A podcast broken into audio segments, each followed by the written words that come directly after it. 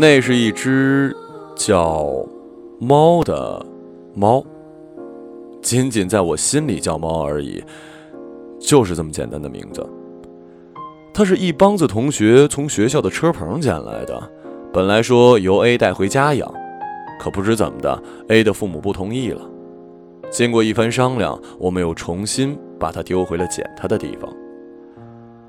从此，我们便整天看到它静静地在学校里踱步，也不抬头看人，就那么走着，走着，一直走着。当然了，它会趴在主席台上睡觉。那里阳光好。你会了解一只猫一直待在学校的情况吗？它甚至会跑到我们班来听课。经过打听，我们知道了他仅仅来我们班。从那个时候起，他就是班猫了。而且没人知道他是怎么上来的。有时候就突然看见他坐在教室后面了。他也不叫，像我们一样面朝黑板。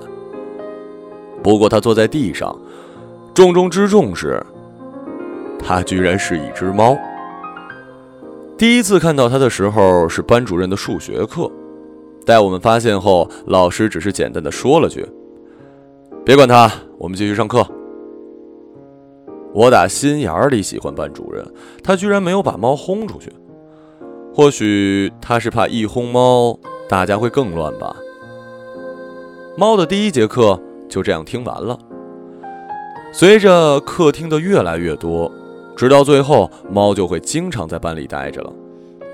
我们都不知道它为什么不喜欢继续在校园里踱步睡觉了。我们都巴望着猫可以坐在自己的旁边，这样就表明你可以抱着猫上这节课。第一个抱猫的人是我，虽然我不会抱，又不敢抱。可是我还是第一个抱猫的人。那是一节语文课，而猫正好坐在我旁边。老师在写板书，我的视线离不开他，我的手就离不开他了。我就那么抱起他了。没想到，驮在我腿上的猫开始睡觉，我能清晰地感受到它的起伏。那节课跟往常一样，不过。我的腿上多了一只猫而已。之后就有了第二个、第三个、第四个抱猫的人，差不多大家都抱过猫了，也就忘了我是第一个抱猫的人。可惜的是，猫不经常坐在我旁边，我也就不常抱猫上课。它喜欢待在男生 B 的腿上，还真是只母猫啊！我以前根本看不出 B 是喜欢猫的人。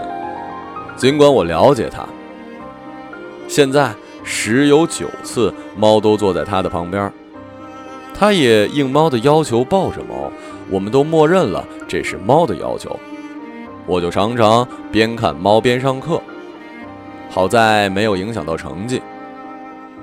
猫也陪我们上体育课，哎，它当然不会做双杠动作、跳马、跑五十米，它只是在一旁卧着看着我们。每当到了女生八百、男生一千的时候，所有人都会杀气腾腾地看着猫。不知猫有没有看懂那杀气，反正他的目光不躲不闪，就像我经常喜欢盯着别人一样。到了自由活动的时间，男生甚至放弃打篮球来抢猫玩，我越发觉得猫很幸福。我们不知道猫会陪我们多久。只是享受和猫在一起的每一天。所有的班都羡慕我们班能有这么一只神奇的猫——斑猫。可是我真心不好意思提起，猫居然居然被他们叫成“瘪三”。别这样啊！我听到这俩字的第一反应。明明是只挺高贵的猫，为什么要叫瘪三呢？他们居然有脸说：“因为这是三班啊！”三班你妹！三班的猫叫瘪三，图什么呀？就叫猫，多好啊！还有一件事儿，猫从来都不曾叫过，关于这一点，我们甚是诧异。已养过猫的同学说，它要么是饿了，要么是要拉粑粑。猫吃的东西一堆一堆，都囤在教室后面的图书角书架下面，全是大家带的。还有不乏恶风的同学跟猫抢吃的，但是会被围攻的，所以他肯定饿不到。我们也没见过猫拉粑粑，没事看人家方便干嘛呀？总之，到底我们没有听过猫的叫声。猫就成了我们班级的一员。每当有人问我们班几个人时，我都会说：二十四个人加一只猫。说到猫，我总会笑个不停。谁会想到一个班级里居然会有一只猫呢？可是等到九年级那次拍完毕业照后，猫就不见了。猫当然是跟我们一起拍的，可不知道猫为什么会赖上我们班，为什么两年来不叫一样，没人知道猫去哪儿了。没有人再看见它，它就这么消失了，消失的无影无踪。